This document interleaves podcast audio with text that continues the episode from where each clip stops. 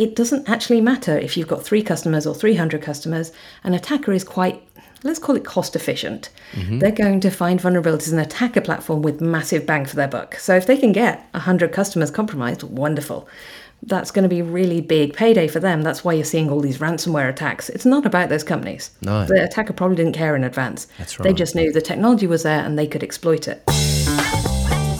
Welcome to the Agency Hour podcast, where we help web design and digital agency owners create abundance for themselves, their teams, and their communities. This week, we're joined by the Mary Poppins of security, Laura Bell Main. Laura has worked with every type of company that you can imagine, large and small, from mum and pop stores, companies that take care of the widows of firefighters, to NAB, Lockheed Martin, Prosper, and many more in the financial sector. In this episode, we dive deep into security and discuss the importance of bringing security into your core offering and the reality of trusting the security of SaaS and hosting companies. Everything is not what it seems. We also touch on the tale of Laura getting a book offer in a Mexican restaurant with a mariachi band, why security attacks are not personal and can and do happen to smaller companies, and how your WordPress plugins may not be enough. It's jam packed. I'm Troy Dean. Stay with us. And without further ado, please welcome to the podcast Laura Bell Main. Laura, welcome. Thank you so much for having me. It's great to be here. Likewise, thank, thanks for joining us here on the Agency Hour. Now, this is uh, a, a, slightly um, a slight departure, I guess, from our usual programming. We spend a lot of time on this podcast talking about growth, marketing, hiring people, operations, specifically for the agency business model. For those that don't know you, and I imagine most people in our audience won't be familiar with you and your work, who are you? What do you do? And what are you doing here on the Agency Hour? I know, right? I, I'm I, am i am going to push you all in a, a little unexpected direction. Um, so I am a security specialist. So my my job in the world is to bring security into organisations, big and small, uh, without getting in the way of what they actually want to spend their time on. So in its own strange way, that we can use security as a tool for growth and for resilience and surviving as organizations. So, none of that doom and gloom fear stuff, much more mm. of that what can we do to really stand out and to make sure that we're growing and using this as a tool in our, our toolbox. I just want to give a few. I just want to give our listeners some context here because I personally know if you think security is not important or it won't happen to me, right? I personally know uh, friends of mine who run uh, either software companies or run uh, WordPress plugin companies who have their own checkout mechanism and store thousands of clients' credit cards on file. I know people who have been hacked and who have had data stolen, customer data stolen for ransom. Uh, in Australia, I can't remember the, who it was, but there was a big organisation recently, with, like within the last few days, yeah. that was targeted. There's been so uh, many in Australia. Yeah. It's it's um, been a bad year. It's um, been a bad year. And, and, and my brother, who is a general manager of a large um, non-profit in Adelaide, he was talking to some colleagues recently in because they're obviously you know aware of this and they have to be ahead of the game with this stuff. Uh, but the cybersecurity team that they were talking to have said that in the last 12 months, cybersecurity attacks in Australia have doubled, and uh, that trend looks like it's going to increase because we are, if you don't you know, realise this in Australia, one of the wealthiest countries on the planet, and uh, we get targeted by people who want to steal data and then show us what's called a proof of life. They show us proof that they have the data, and then they demand lots of money. Otherwise, they're going to release that data publicly. So this is not, and I'm not saying this to be to to, to you know scare people into taking action. I'm just letting people know this is a real thing. It does happen. It's happened to friends of mine. We have been very fortunate over the last however many years we've been trading online that has never happened to us. But, uh, you know, you've got to take these things mm. seriously. And so t- tell me, um, First of all, how, why, why security? Why this? Why, is, do you have a personal story? Like you obviously at some point when I'm going to spend my life devoted to helping organisations secure their software. Why? A complete accident, if I'm honest. Um, so um, the two big influences in my life are my the on the the female side of my family. They're all storytellers. Um, They're the type of people who can sit next to a person on a bus, and within three minutes they've got their life story and been invited to their grandma's birthday party. That's just it's just how they work, um, and it's beautiful to watch in a slightly weird way. And my granddad and, and, and a lot of the the men on my, in my family, just because of you know the way that the education worked back then, are all engineers. And my granddad used to kind of pull me aside on Saturday, and he'd say, "Laura, what do you want to build today?" I'd be like, oh, cool, let's build stuff. And he'd just appear with stuff. Now, as an adult, I've learned that he was stealing bits from my mum's and my grandparents' furniture upstairs. But what he gave me was this, this sense of creativity, of you could use things in unusual ways, that you could play around with them, and that anything was possible if you would just thought about the problem in a different way. Wow. Now, I eventually became a software developer, and I found that my you know my enjoyment of looking at problems in strange ways and being the person who was like oh all right there's three buttons on that screen. What happens if i press all of them at once? And um, that's really not that helpful in a software team. Um, but in security that's exactly where it starts. It starts with creativity and curiosity. Um, now, the difference between someone like me who's in security and someone who is, you know, doing crime is that my motivation is helping people. I like finding these things like a puzzle and then fixing them. But there are other people who have the same sort of creative thinking, but they have a motive to, you know, for personal gain, or you know, I want to do this and use it to get wealth, or or whatever it is. Um, so yeah, that's how I ended up there. I, I essentially moved from software into security, and then over the last twenty years, I've had an amazing career working with every type of business you can imagine, from tiny, tiny nonprofits who look after the widows of firefighters, right the way up to big name companies like Salesforce. Um, So um, I really have seen every sort of operating model, every sort of kind of culture that security can bring in, uh, the good and the bad. I must say, I, I was checking out, I didn't know much about you. And full transparency, you was talking the green room. You came to us via a podcast booking agency who, who reached out and suggested that you come in our podcast. Uh, but I, so I was checking you out yesterday because I had no idea who you were. And, and I, you've got some pretty impressive client logos on your website NAB, which is a, the big national Australia bank, Lockheed Martin, Prosper, who are a finance company. Is that right? Prosper, they're a lender. Is that right? Yep. Um, I imagine finance sector security is a big uh, issue, which we can talk about. For, before we get there, though, how did you? What was your pathway to become a software developer? Um, I needed to get a job when I was 16. I come from a, a small town that is famous for teenage pregnancy and car theft. Excellent. And yeah, sounds like absolutely. where, you sounds know, like where I grew high. up. Yes. yeah, aim high. Um, and so um, I, I was very lucky. Um, in my hometown, there was one tech employer that was EDS, and they were doing an apprenticeship scheme, and the interview process was solving puzzles. And so my mum was sick. I needed a job, and I went and solved some puzzles for an hour, and ended up as a junior COBOL developer, age sixteen. Um, And then I put myself through night school to get my qualifications, and then eventually put myself through university. So Wow. um, it was more of a, a necessity than it was a choice. I didn't wake up one day and go, "Yeah, computers are my thing." Uh, but I, I just love it. It just speaks to a part of my brain that uh, just loves puzzles. Yeah. There is something I remember in when I first moved to Melbourne. There was a company back then. That, uh, I don't know what they were called now, but back then they were called the Computer Power Training Institute, and they used to run these television commercials. And they would invite you to come in and sit a test, and if you passed the test, you would have a pathway to become a software developer. So I went and sat the test, and turns out I'm just very good at solving puzzles as well, and you know, kind of like finding patterns in numbers. And here's a series of numbers, continue the pattern, and and so I blitzed the test and um, got and I was working a crummy job as a sales rep in the hairdressing industry at that point. I was driving around Melbourne selling bloody shampoo and hairspray to hairdressers, and it was awful. But anyway, um, they rang me and said, "Look, you you're like in the top one percent. We want you to come and." Do the course. Uh, it's fifteen grand to come and do the course.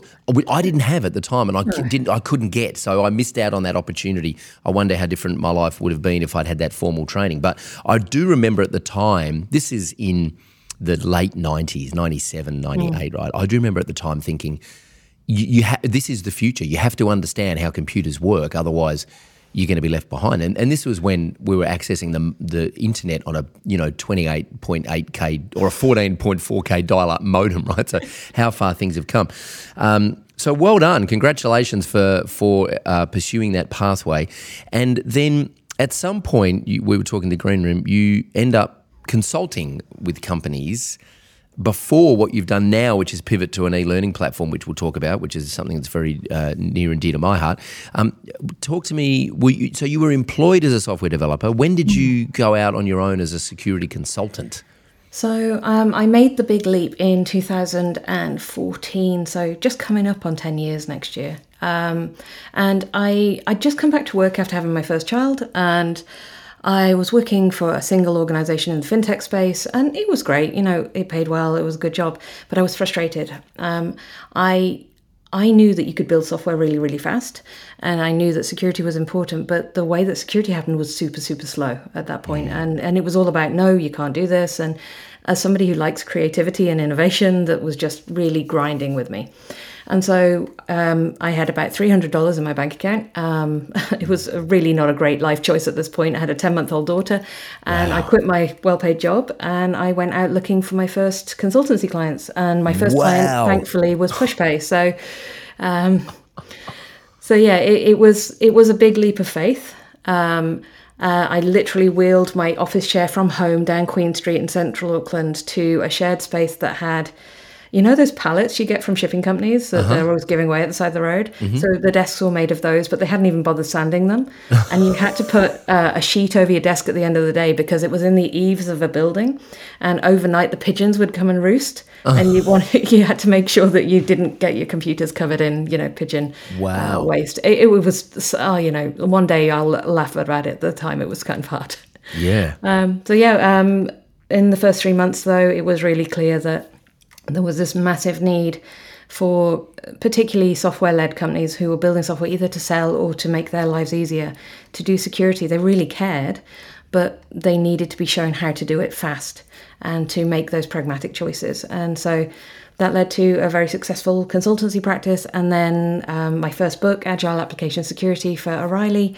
Um, and so I, I, kind of sat at the front of what became DevSecOps and um, the fast paced security space for software. Wow. What, what was your um? Wow, there's a lot to unpack there, and I have some Sorry. questions. Uh, no, but what, what what was your outreach like to get your first client when you went out as a consultant? Were you like cold calling, or like were you on like stalking people on LinkedIn? How did that work? I was literally making phone calls to anyone that I knew was in software and saying, "Hey, can I buy you a cup of coffee?" And you know, pounding the pavement, going office to office, just wow. chatting about how they did things. And um, go you, know, you. That's awesome. That's I, so good. It, it, was terrifying at the time. I, yeah, the, the, book I read, um, The Challenger Sale, which got me through it because it made me realize what I was doing was selling, but without being gross. Because mm. I was kind of mm. consumed by this idea that suddenly I was a salesperson as well as a consultant, and those two worlds were a bit of a, a, a funny mix for me. So yeah, mm. big big growth journey. The Challenger Sale. I am not familiar with that book. Brent Adamson and Dixon Matthew, according to Google. I'm definitely going to put that on the list because I haven't read it. Um, okay, so then, so you grow this consulting firm. Uh, you're doing, you know, things are going well.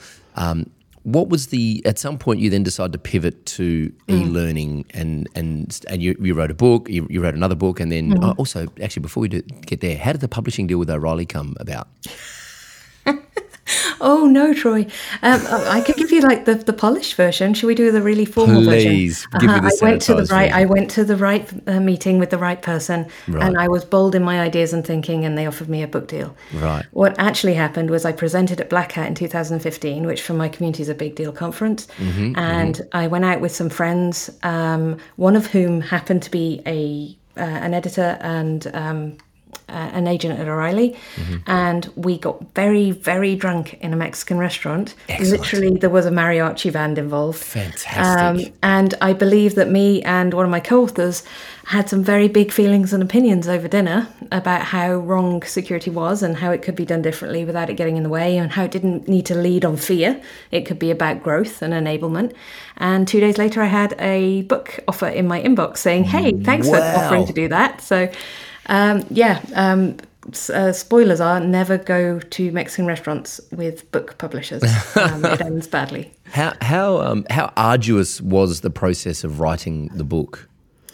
Uh, it was a lot harder than I thought it would be. Um, and in fact, I promised myself I would never do it again at the end of the first book, and then promptly three years later did it again. Um, so, you know, that tells you something about me or books, one or the other. The hardest part is is finding your voice um, in it and, and, having that kind of discipline to sit down and just keep writing. Um, you know, I I'm quite a creative person. I, I, I can switch very quickly between things. I'm quite a fluid person. I'm not the type of person who is very good at going. Okay, I need to write a thousand words every day mm. and having that structure. And it took me a long time to really figure out how to get into that rhythm. Mm. Um, but once I had found it, and once I'd found my confidence in it, um, I I really enjoyed the process of writing. And not just about the like the only person who really cares about me having a book is my mom. She's incredibly proud and has no idea what it is i do for a living but there's a book. So that's mm-hmm. you know it's an anchor for mm-hmm. her um, but for me it was just really good to crystallize what i had been doing mm. and then it was able to connect with this audience and they were sending me emails back going oh my goodness i needed this um, I've I needed this advice in my life. We've been using this for X, Y, and Z, and that that's been really really great to extend from just what I was doing as a small ripple in a pond to something that was bit, much bigger. Great. What what was the second book you wrote? Sorry. Security for everyone. Security so it's how how to do security for whatever size business you are. So starting from individuals up to high growth companies. So, whatever stage your organization is at, it's a really practical guide of the basics you need to put in place to secure your organization. So, we expect you to have no budget, no people, um, that you're trying to do something big in the world in your own way. Um, and it's, it's really a how to guide for those in those non enterprises who want to get started with security. Great. And is securityforeveryone.com, is that your domain? Uh, no, um, but I can give you a link and you can share the link. That would the, be great. We'll put a link in the show notes to the book and we'll also put a link to uh, SafeStack.io, which is your current learning right. platform. Yeah. So, I, you know, um, I've produced a lot of e courses, e learning, online courses, whatever you want to call it, over the years. And I imagine, I haven't written a book, but I imagine in a similar way, what it does is it really, like a mentor said to me once, if you if you think you know something, teach it because it really forces you to identify the gaps in your knowledge, and the act of explaining it really forces you to fill mm. in those gaps. So, um, how did you know it was the right time to pivot to an e-learning platform and get out of consulting? Because I because the, it's a completely different business model, and mm. I want to talk. I do want to talk about security in a moment, but I'm really sort of fascinated about this journey. Uh, it's a completely different business model. Um, it's it's it's it's a higher, more volume. You need a lot more customers. It's a lower ticket product you're selling. Mm-hmm. How, what at what point did you were you confident to go? Okay, there's enough demand here that I'm going to wind. And why did you wind out of consulting? Yeah. and and pivot into this e-learning business model. So I'll share the the kind of the transitionary period because I think that's uh, probably going to answer most of what you're asking there. So we first we we'd been talking about it for a long time. Like most, mm. if you're in an agency or a consultancy or a service company, everyone has like this little bit in the back of the brain. They're like, but this is like a hamster wheel. It's doing the same thing over and over. Can I turn this into a product? And and mm. we've all had those thoughts from time to time. And so we had this inkling in the back that we could do this. Then COVID hit in 2020, mm. and uh, consultancy dropped 94% of revenue overnight. You know, it everything rebounded, but in that moment, in that first lockdown, we had almost three months where me and my co-founder, we you know we were still doing some consultancy remotely, but you know it was a, a moment of reflection. And we we both decided it was a terrible idea to run a product company because we had young children and houses and all of those responsibilities that you're not supposed to have when you're a startup founder. Mm-hmm. Um, so we did it anyway. Um, and so we started building it in the April 2020. We released it into market in the October. Um, and by the by the end of December, we had already passed 200k um, in recurring revenue.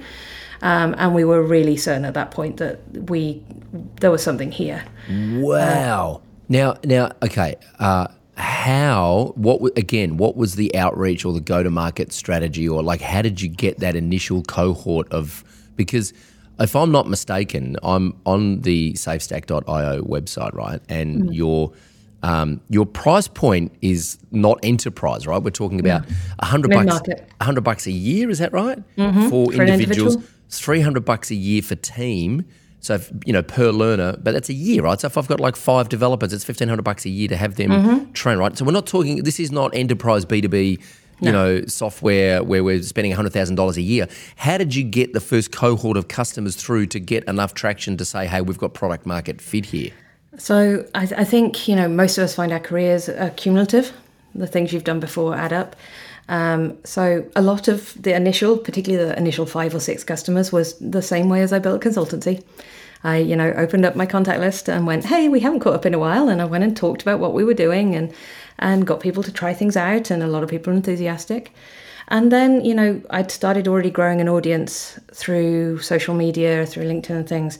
Not particularly strategically, I will be very honest, and I'm still working mm-hmm. on that a lot. You know, mm-hmm. we we don't with only three of us in the team in sales and marketing, we're teeny tiny. Mm-hmm. Um, and so we started kind of experimenting, you know, sharing our message, sharing value. Our audience are primarily software developers who are mildly allergic to salespeople mm-hmm. and do not open cold emails. That, that's just the end of it. mm-hmm. So we needed to be authentically there, sharing what we do, what we believe in, what the mission is. Mm-hmm. Um, so we started doing that. We did a bit of conference speaking.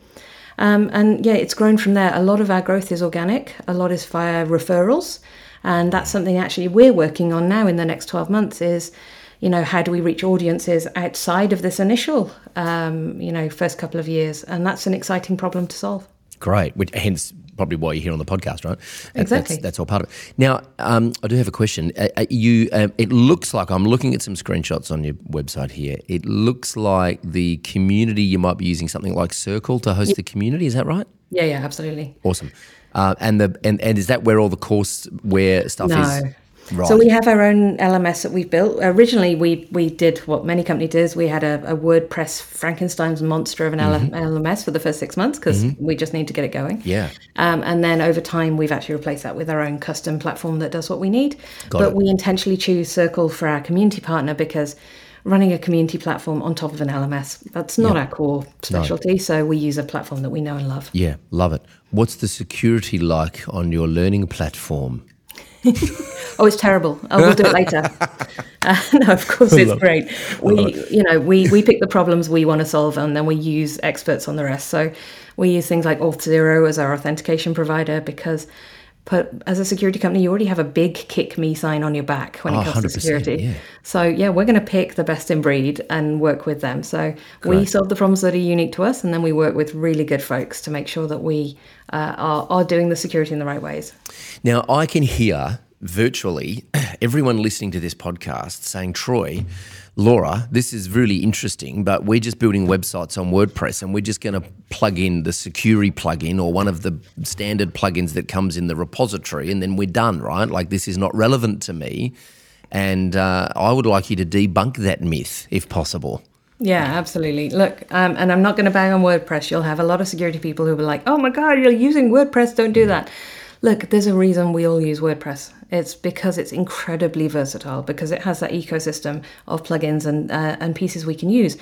There's a reason we do that. But the the thing that we have to remember is a lot of your audience will be going, well, they won't attack us. We're little. They've mm. never heard of us. Mm. When you use a platform that's shared by hundreds, if not millions, of other customers, the attacks stop being about you as an individual mm-hmm. and about being opportunistic for the technology you're using. Mm-hmm. So it doesn't actually matter if you've got three customers or 300 customers. An attacker is quite, let's call it cost efficient. Mm-hmm. They're going to find vulnerabilities and attack a platform with massive bang for their buck. So if they can get 100 customers compromised, wonderful that's going to be really big payday for them. That's why you're seeing all these ransomware attacks. It's not about those companies. No. The attacker probably didn't care in advance. That's right. They just knew the technology was there and they could exploit it. Mm. Now, the thing with WordPress plugins is it's amazing, you know, the the selection you have and it can be quite overwhelming to get started with. Mm-hmm. And no doubt many of your audience have favorites. You've got a whole set that you use on everyone and you bring them in each time and there are no end. I get I get it. I totally do. But you need to start thinking about what I call the puppy principle. And not to insult your intelligence, but it'll help you remember this later. Yeah. Think of every plugin like a new puppy. Uh, it's going to make your life really exciting when you share the results of this. It's going to be really cool. People want to see it. But every puppy, you have to look after it. So you've got to poop some, uh, you've got to do some pooping, scooping. You've got to feed the thing. You've got to look after it. Mm. Um, every single pl- uh, plugin you bring in is another puppy. So, you know, three is great and a lot of fun. 30 and you're actually, you know, you're basically a doggy day- daycare now. There's no time for fun. You're looking after stuff all day long. So you've got to make sure that every time you introduce a technology, that you have made some space in both your budget and in your time for keeping it uh, up to date. Now, in a service model, this is really challenging because you know, we bill our customers up front. You know, I'm going to build you a lovely website. Maybe sometimes they have an ongoing maintenance contract with you, but a lot of the time they don't. Maybe they come back ad hoc for, for updates. Now, the trouble is that attackers are working continuously. They don't know that your brief is done and that you've delivered the end thing. They're still going to be looking at that website. And so you have to find a way to manage those, you know, those bits of hygiene that we need to. So keeping it up to date, making sure that there's no alerts that we need to be mindful of. Make sure we change plugins if there's something that goes out of support. Um, and at the same time, we have to figure out how to do that without breaking our business model because we've got to do it for the sites that we're still associated with, or we need to educate our customers on how they need to do it themselves, which your customers may not be in the technical space that they can actually do that for themselves. So I see it less as a hindrance, less of a you shouldn't do this, you know, it's going to get in the way, more of an opportunity for us all. If we think that delivering a high quality product to our customers uh, is what we're aiming to do, then we need to accept that securing it is part of that quality. It's part of the measure of what makes you stand out. And that means factoring that into the ongoing services you provide, how you bill for them, and educating your customer as to why you're doing that mm. and why it might impact them from time to time. I think, this, and you're preaching to the converted here, but I think this is the interesting piece: is how do you get a small business owner who uses Chrome as a browser every day mm-hmm. and doesn't even know that it's being updated in the background, doesn't even know that security patches are being flown in remotely, and because they're not even aware of it, right? Mm. How do you educate that person that hey, you're going to have to pay whatever it is a month to make sure that your website doesn't get hacked and to make sure it's secure when on top of the hosting which also has its own layer of security What's the mm-hmm. Apart from telling warning stories, which I'm a big fan of, but what, what's what's the what's the because it is an it's an education process, isn't it? Mm. Yeah, and for me, I, I think of it like gardening. Um, uh, gardening is much more effective if you do little bits over time. If you go and you know weed a bed each week, um, if you come back to it in a year's time, it's going to be a feral mess, mm. and nothing is going to be growing there. Mm-hmm looking after the security of the site is a hygiene practice. It's not necessarily about, you know, the big bad monster is coming to get you on the internet and you should feel bad. It's about saying, hey, you have this asset and you need to maintain it. And that means doing a little bit of maintenance each month. Mm. Now, here's the maintenance you would need to do if you did it yourself. Mm-hmm. Or we can do this for you, and we're going to help keep this in the best shape it can be so that it delivers the results you need. And so, focusing much more on the maintenance of an asset and of, of, something that is so key and crucial rather than the fear that something bad can happen. If you lead with the fear, people are going to shut you down. Mm. Um, there's so many things in the world to be scared about, especially as a small business.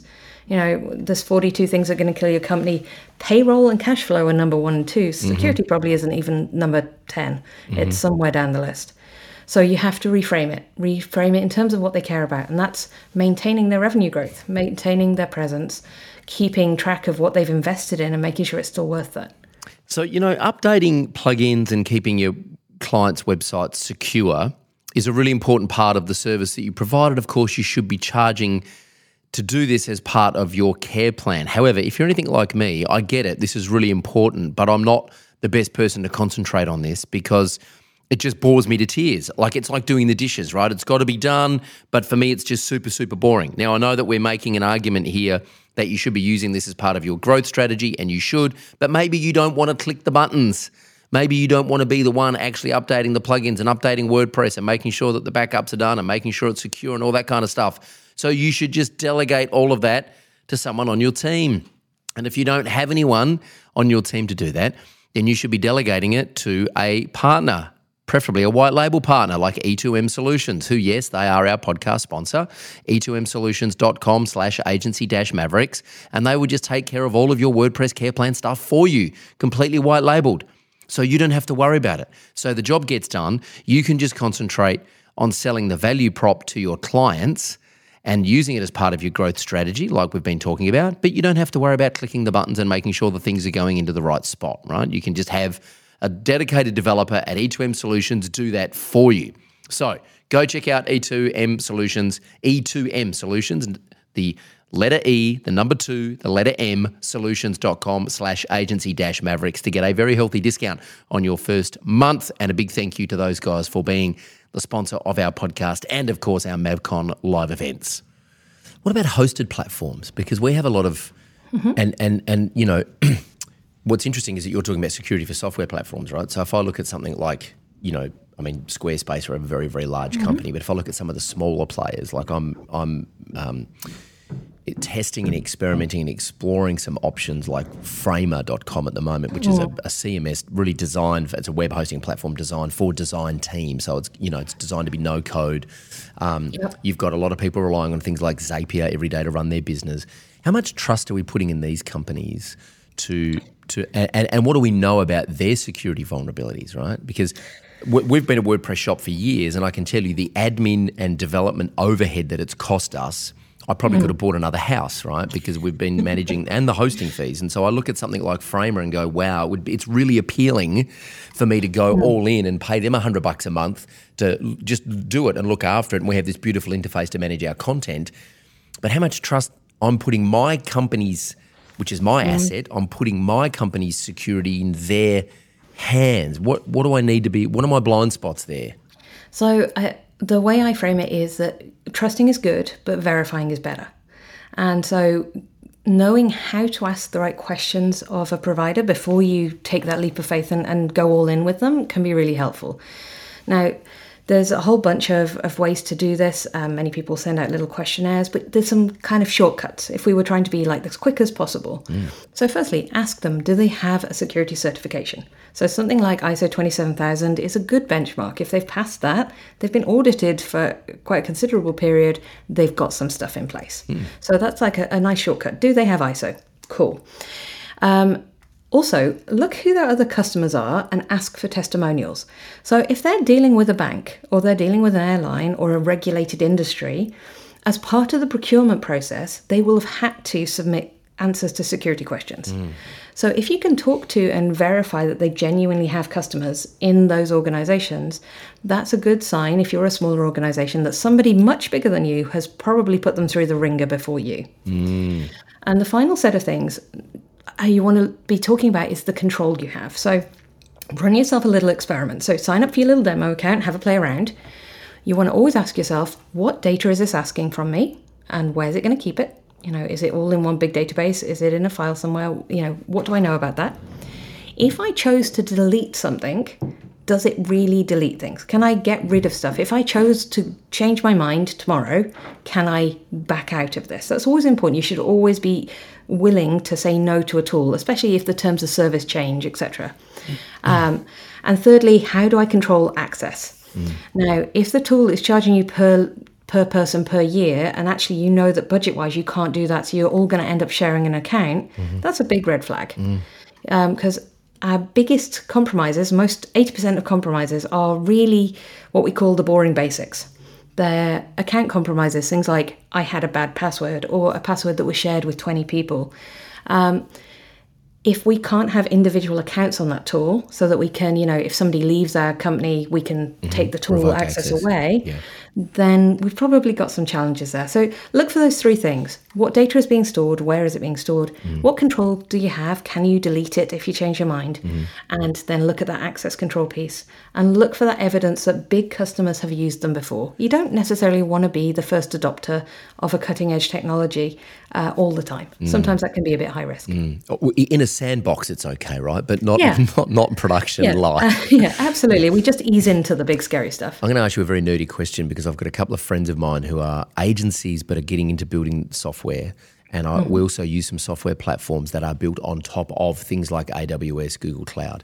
And I know that, uh, so the question is if a software company is saying, and I'm going to read something, I'm not going to say who the software company is, but they're going to say something like, you know, um, our our software is built on a cloud infrastructure providers such as Google Cloud and Amazon Web Services, and they are ISO twenty seven thousand certified. So therefore, we're all good.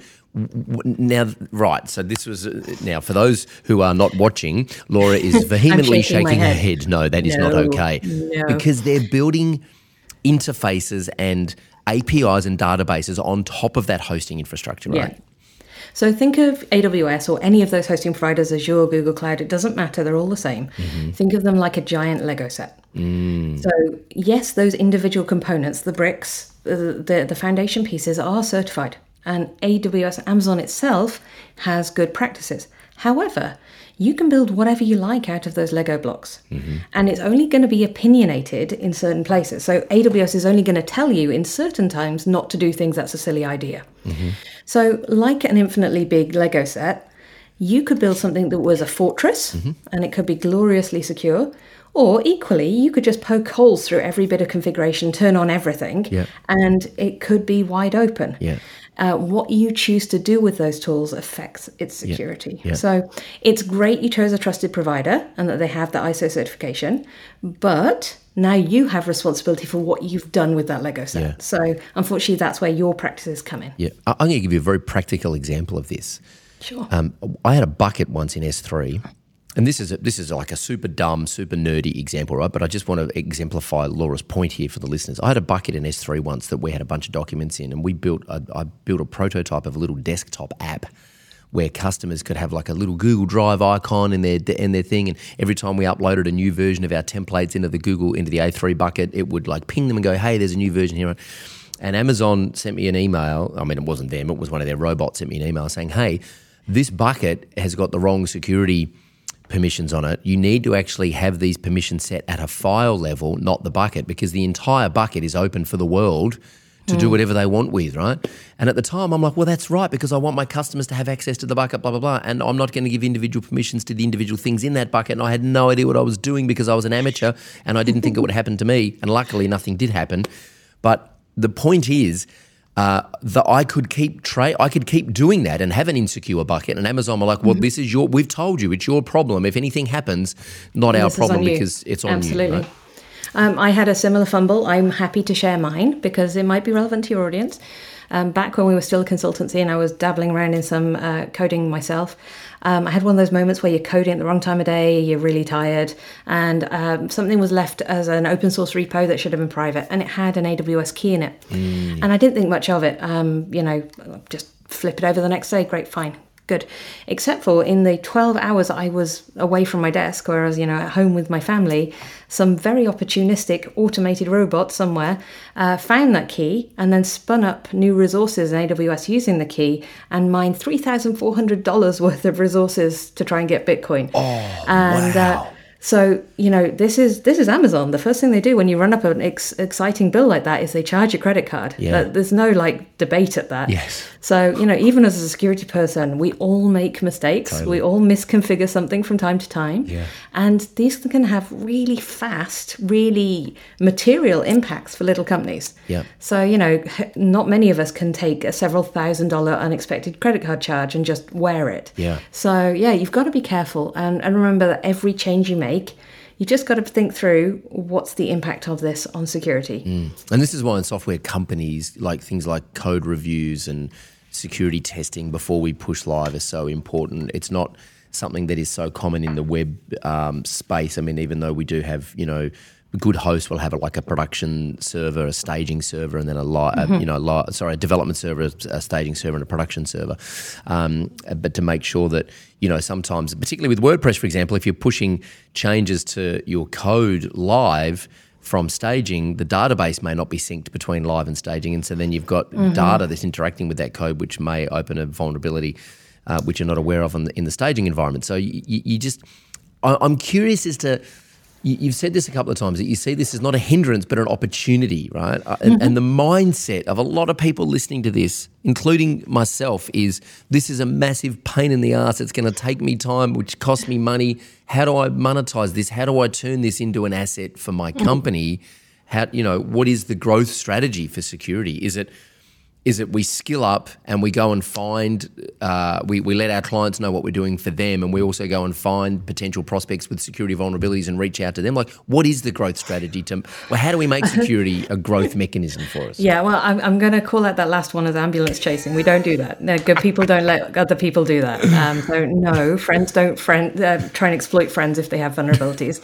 Um, but we what we can do is, firstly, it doesn't need to be this huge thing. Um, we teach a program called One Hour AppSec. It's um, it's completely free. You get a newsletter every two weeks, and the aim is you do 60 minutes of security every two weeks. That's it, just one hour. And the aim is not to try and do everything, but to try and do that minimum viable security, that little bit each time.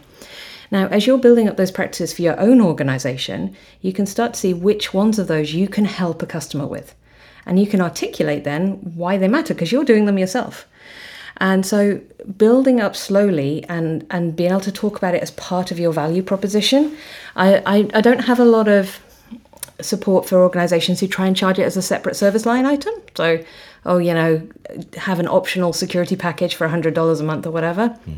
Nobody's going to buy it. No. Um, but they actually, without realizing it, already assumed you were doing it. Mm-hmm. So just having the line item then often causes this jarring friction point where you go, hey, hang on, what do you mean you weren't doing that already? Mm um, you know, their expectation is you're providing a high quality service, mm. and that for them means keeping them safe. Mm.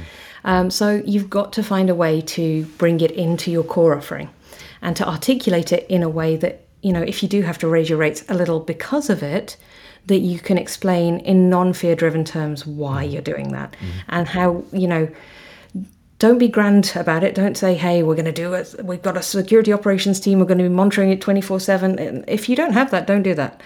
But if you're going to go say, well, we're going to spend two hours a month, we're going to check all of your patch levels, we're going to update things that need fixing, and we're going to just have a quick check and see if there's anything needs changing in the world. You know, that's much more pragmatic. Mm. Somebody's going to see the value in that and go, oh, cool. So, yeah, that's two hours I don't have, and I don't have those skills. So, yeah, sure, go do that. That's cool. From a content uh, cheat point of view, which I'm always looking for a leverage point too, the, so the one hour AppSec is a free email program mm-hmm. you sign up for. You get an email every two weeks. It shows you how to do you know one thing in 60 minutes to upgrade your security. Yep. i would be uh, i adopt my the philosophy of my friend miles beckler who's got a great philosophy learn do teach. I would learn that i would do it and then i would blog about it. I'd create content about it say hey check this out. I just learned this blah blah blah. This is super cool. And that Absolutely. positions you as someone who knows a bit more about security than you did last week. So um, exactly. Look, all of us, every single one of us, are here doing an amazing thing, but we didn't get here by like the ray of light shone upon us mm. and we mm. suddenly knew how to do it. Our whole industry has massively evolved in the last 15 years. Mm. Um, I can't count the number of ways that software has changed in that time. So, you know, oh no, be authentic. Share that, you know, okay, this is a, an emerging space for us. This is something we want, we care about. Here's what we're doing for it. Your customers are really going to be uh, impressed and probably quite connected with the idea that you see this and you're looking out for it because you then look out for them. I, it would be remiss of me not to ask this question, and and i am conscious of everyone's time, so we'll, we'll maybe finish up here. But you know, this could be a whole other, whew, this could be a whole other two day seminar. I think. How is AI impacting the cybersecurity space? Okay, all right. So um, I'll I'll keep it really focused. So yes, AI is scary, but like everything's scary to a security person. Like we're we're permanently in a split personality between super excited and terrified. Like, that's just my world. Um, it's not coming to take the jobs. We all know this. But it is a massive productivity boost. Mm-hmm. I think we're only just seeing the start, though, of what this will become. There's bits of law coming in Europe about AI needs to be able to explain how it made a decision. And I think all of that evolution is going to be really important to watch. So, watch that space, particularly in Europe, and see how explainability comes to AI because you never want to trust a decision if you don't know how that decision was made. Mm. Um, the other side of this is the best thing you can do is still experiment, still use it. AI is a glorious tool. I use it to construct social media posts and to write stories for my 10 year old girl who wants a fan fiction between Harry Potter and God knows what oh, else. So uh, Oh, totally ultimate that. bedtime stories. Like That's absolutely, great. you name your favorite characters. They can be eating burgers together in a cafe in Neverland. Uh, it's wonderful. Um, so yeah, there you go. Life tips. I've wow. earned my value already. Well, my son Oscar always said we, we read books at night, and then I lie down with him, and he always says, "Tell me a story from your head." And I'm like, "Oh, dude, like really? It's yeah. late. I'm tired. Uh-huh. I'm t- I never even thought about that. Dumb. Why yeah, yeah. I, well, I, my, I, that's why I got it because my four year old likes to go, "Mom, I need a story that's about the Paw Patrol. It needs to have Everest and Skye, yep. and there needs to be a dinosaur and a puffin." I'm like, what? What is going on here? Anywho, coming back to AI. Um, so, what we need to remember though is it's an exciting tool. It's going to help you in lots and lots of ways. Be creative, do play. But the most powerful, valuable thing you have is your data. Mm. So, be really, really kind of conservative about what sensitive data you share with AI. And remember that AI is an evolving engine. Anything it eats, it turns into new content. Mm-hmm. So, that means that stuff you share as your prompts is could turn up in other things later. So you don't want to be sharing things that are really sensitive IP in there. You don't want to be popping things out there that you wouldn't be comfortable sharing, and you certainly don't want to put client data in there. Mm. Um, so the final bit of tip is all of your tools, every single tool you're using right now is probably updating its terms and service uh, because a lot of them are embracing AI and using your data to train their AI models. So do keep an eye out for the change of terms and conditions and make sure you're happy with that. I think Zoom got itself into a little bit of uh, hot water a couple of weeks ago mm-hmm. by changing their terms and conditions. Um, so keep an eye out, make good choices. If something has gone too far and there's too much data being shared, or you don't feel like you have that control, if you remember from the three things that we're doing when we choose a tool, mm. then maybe it's time to change tools or, or slow down a bit and see how it's going. Love it. Um, this has been, I, I, must say, this has been a super interesting conversation, and uh, I didn't. I'm just scratching the surface here. You don't realise how much this plays into our everyday working life, being, you know, doing what we do. Um, so, thank you so much for your generosity and your time and coming on the Agency Hour podcast. I do want to give people a way to reach out. What is the best way for people to get started? Uh, SafeStack.io has a free mm-hmm. plan. Absolutely. So you can go and start learning stuff over there for free and also the one hour AppSec email. If you go to safestack.io, you'll see a banner up the top, uh, the one hour AppSec. Uh, just sign up for that and, and, and get started with educating yourself on security. Yeah, the other thing is do feel free to link uh, LinkedIn me, so connect or follow me on LinkedIn. I'm sharing content all the time that is specifically aimed at businesses that are not huge, that just want to get something practical going. Um, and, you know, reach out, share your stories. The one thing that we need to do more in security is talk about it, and not just in a doom and gloom sense, but what we're doing, what was hard, what we learned, so that we can do all of this together. Because mm. the more of us spend a little bit of time, the more powerful the change will be overall. Love it. Laura Bell Main, thank you for joining us on the Agency Hour podcast. Thanks so much for having me. It's been fun. Hey, thanks for listening to the Agency Hour podcast, and a massive thanks to Laura. I seriously love your story and what you do. Truly inspiring stuff. It was great having you on the podcast, and I'm glad we connected. I'm definitely going to start using ChatGPT to write my kids' stories about Octonauts and Cory Carson. Okay, folks, don't forget to subscribe and please share this with anyone who you think may need to hear it. I'm Troy Dean. Lock your doors and protect your agency.